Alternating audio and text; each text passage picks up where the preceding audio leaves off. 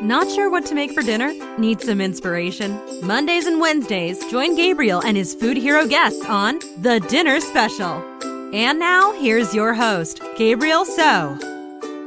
Welcome to The Dinner Special. I am Gabriel So, and I am so happy to have Grace Rusch of the Sunday Table here on the show today. Grace is a self taught cook and a holistic nutrition consultant. She feels that our diets should be personalized with a balance between food that makes us feel good and food that is healthy. On her blog, Grace features seasonal, organic, and whole foods ingredients, and she follows a mainly gluten free, dairy free, plant based diet. Thank you so much for being here today, Grace. Thank you. I'm happy to be here. Awesome. Well, your blog, The Sunday Table, what drew you to start documenting your food journey? I'd say it was just a matter of wanting to continually be inspired by new recipes or new ingredients. So it helps me keep things interesting. You know, that way I'm looking at new cookbooks, new recipes online, and trying different ingredients. I'm always inspired by seasonal ingredients as well. So the blog is really just a vehicle for me to constantly come up with new things for dinner and for breakfast. That way, food's not boring. Right. Now, were you always interested in food and cooking? Long time interest in food and cooking in general. I mean, I started cooking at a young age, just helping my mom in the kitchen. So it probably stems from that good foundation that she built and instilled in me. And then I kind of got a lot more into it in college and high school. I really started to get into nutrition and thinking about how the food we eat affects how we feel and our bodies. So that really is kind of what jump started my interest in cooking. Through that, I discovered how food really actually made me feel. And through that, I found out I was gluten and dairy intolerant. So it's just kind of been a journey, I guess. Now, you're a self taught cook. What inspired you to want to learn more about cooking and help you gain the momentum and actually learn new recipes, experiment, or try new techniques? Well, when I moved to California, this kind of California fresh fare was really inspiring to me. I mean, I come from the Midwest, I'm from Minnesota, and not that we didn't eat healthy growing up, but it wasn't quite the same cuisine. So in college in California, I really started to use fresh produce and kind of make that the foundation of my meal. And since that was something that was relatively new to me, it really inspired me to find new recipes. The kind of finding food blogs was also an inspiration to me as a source for new recipes in this new field that I was looking into. What else inspires me is just the food that makes me feel good. so I try to eat food that's healthy, but also tastes delicious. and, you know, I definitely wouldn't say I only eat for nutrition. Sure that's kind of my basis, but it also has to taste good because I also really enjoy eating. And what pushes me further is the fact that I have some dietary restrictions. And so you have to constantly be creative and be adapting recipes to make it something that I can eat that's not going to hurt my stomach. Right. Now, when you were learning to cook, was there a lot of trial and error? Definitely. I'd say I'm a creative or curious cook. I just kind of throw things together. I don't have too many total flops, but that's because I love adapting recipes that I know work. Or I just throw things together that are super simple, like oatmeal or an egg bake or something. So there's a lot of really simple foundations that you can build on to make something healthy and delicious. I've definitely had major flops though, especially in baking. And so there's trial and error for sure. Is there a baking flop that you'd like to share that kind of sticks out in your mind or? I don't know. I mm. think no. All right. That's cool. That's fine.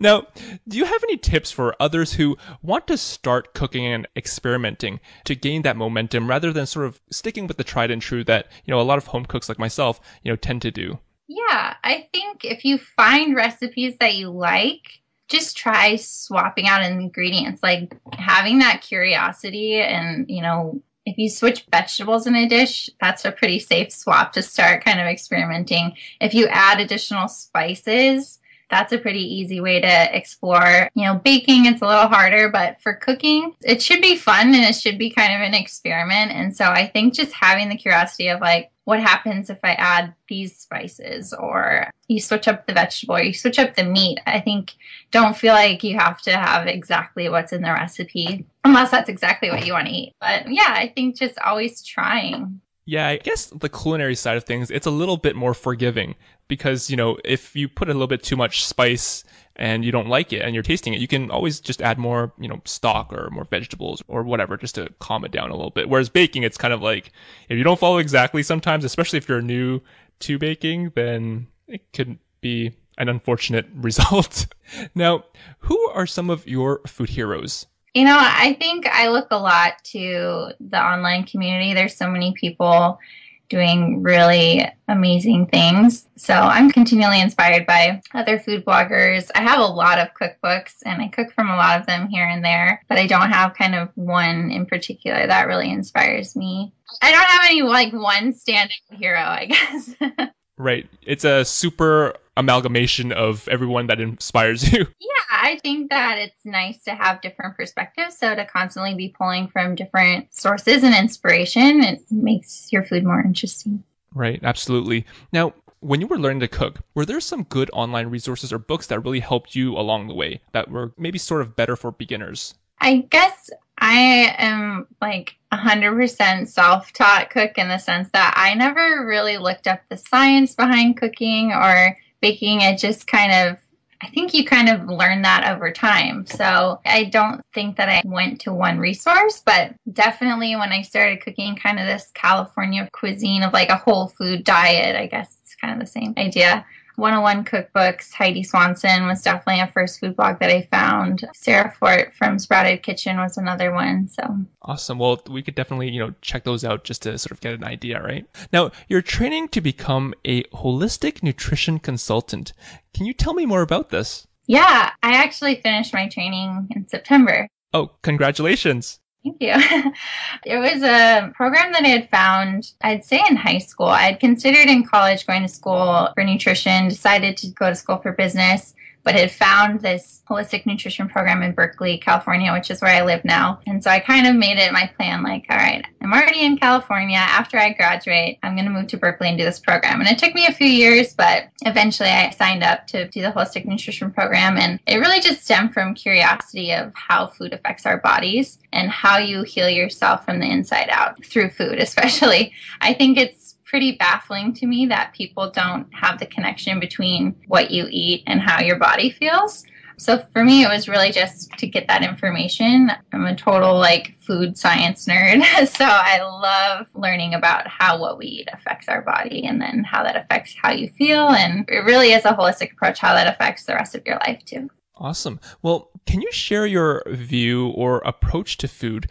You know, I think sometimes when we're reading blogs or just looking at stuff in general, you know, there's a lot of focus on healthy eating and healthy cooking as opposed to, you know, also looking at stuff that actually makes us happy and tastes good. You know, what's your view on that? There's definitely a balance between healthy and food that makes you happy. It's easy to go too far one way or the other, and finding a balance is really a personal preference and it's different for everyone. So for me, you know, I definitely feel better when I eat a lot of vegetables, but I also love sweets. So if oats with maple syrup or something, that even to me is enough.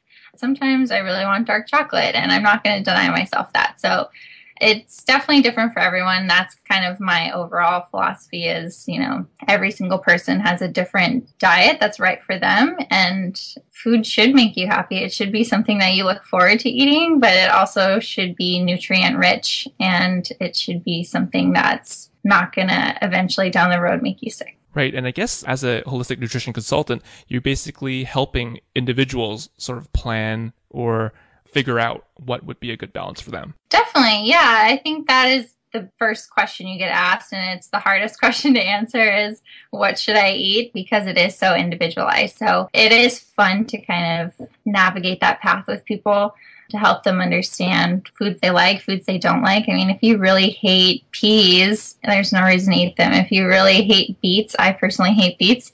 It's really hard for me to want to cook them and eat them. So just because it's healthy doesn't mean you have to eat it. You should definitely find things that you want to be eating that are also healthy.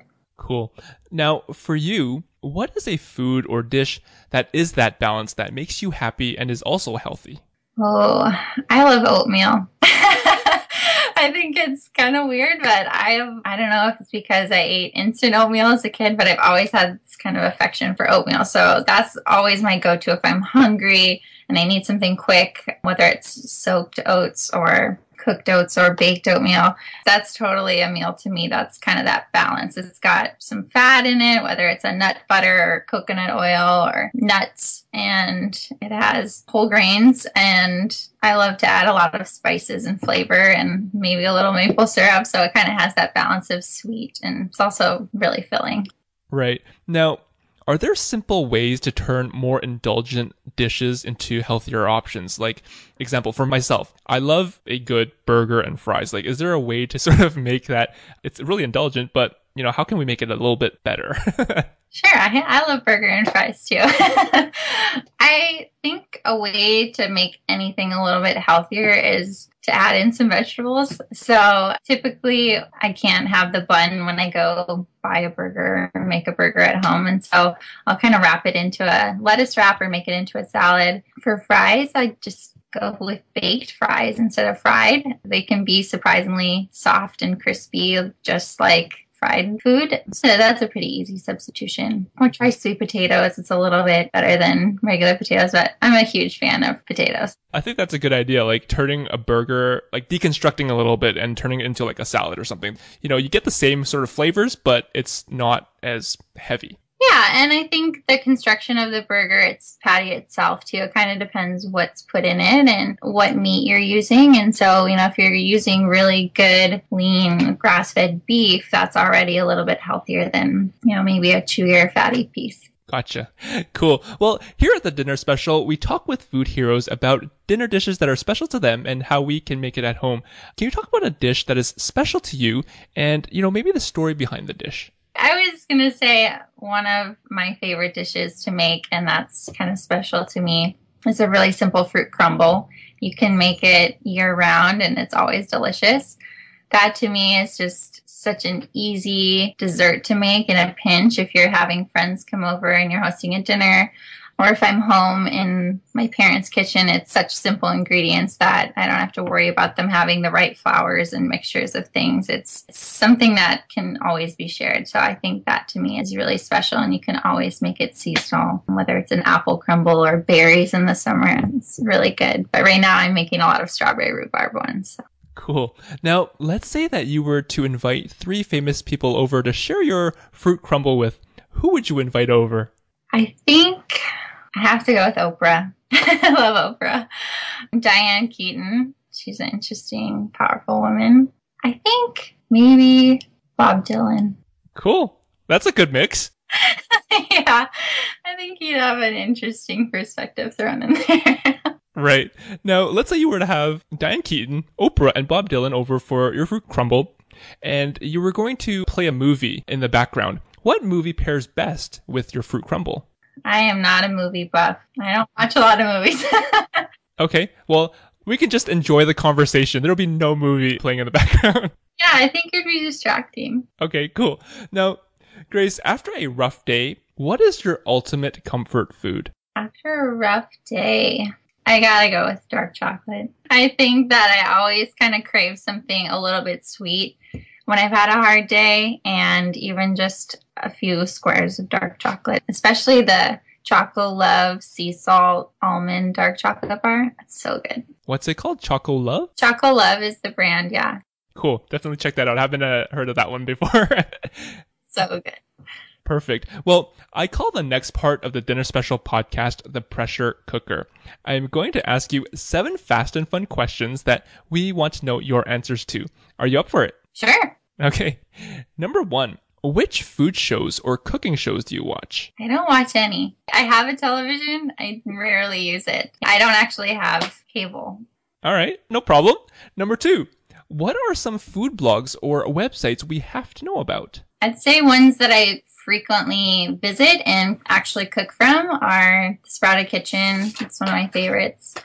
Cookie and Kate that's a really good one. I've cooked a lot of delicious things from her site. A couple cooks, they have a lot of really good recipes. Dolly and Oatmeal, she's also gluten and dairy free, so I always love her recipe. Awesome. Now, number three, who do you follow on Pinterest, Instagram, or Facebook that make you happy? I'd say Instagram's probably my favorite platform just because I love to look at photography. And so I actually follow a lot of photographers and travel or portrait photographers on Instagram. I mean, I follow the food blogs world too, but those are the pictures that make me happiest is just seeing other parts of the world and just little snippets. You know, if you've had a rough day and you're feeling uninspired, it's so nice to see these beautiful nature landscapes. Yeah, it sort of transports you to a different place, at least momentarily. Yeah, and it's also an inspiration, and I bookmark a lot of them to visit. Are there any particular people that you follow? One that comes to the top of my head is Jeff Marsh. He's a Seattle photographer, both portrait and kind of outdoor nature photos. Beautiful, beautiful photos. Aubrie Pick, she is a local San Francisco food photographer. Just amazing stuff. Oh, I recently met a photographer from Vancouver Island, Kelly Brown. She's a wedding photographer and kind of lifestyle, really beautiful stuff. Okay, awesome. Number four, what is the most unusual or treasured item you have in your kitchen? I don't think I have anything too unusual, but I have to admit my most treasured thing right now is my Vitamix. I use it every day. awesome. Cool. Now, number five, name one ingredient you used to dislike that you now love.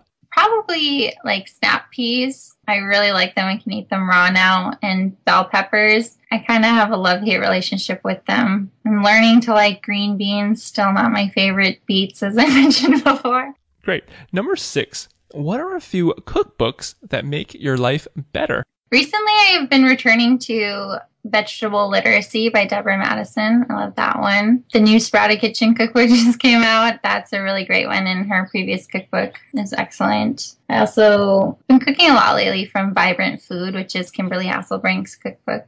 Great. And finally, number seven. What song or album just makes you want to cook? Oh, I love music. I went to school for music business, so so music is a big part of my life. I, I couldn't just pick one, but I always go to like Motown or old soul or funk music in the kitchen. It's just fun, upbeat, inspires you. Right now, I've been listening a lot to Brandi Carlile's new album, The Firewatcher's Daughter. That's a great one. So, big mix. Awesome. Well, congratulations, Grace. You have officially survived the pressure cooker. Oh, whew. Grace, Thank you so much for joining me here on the Dinner Special podcast. You're all over social media. What's the best way for us to keep posted with what you're up to? Probably Instagram is my preferred platform, but I have a Facebook, I'm on Twitter, I'm on Pinterest, and of course the blog. Yep. And the blog is at thesundaytable.com. Thank you so much, Grace, for being here today. I really appreciate it. Thank you.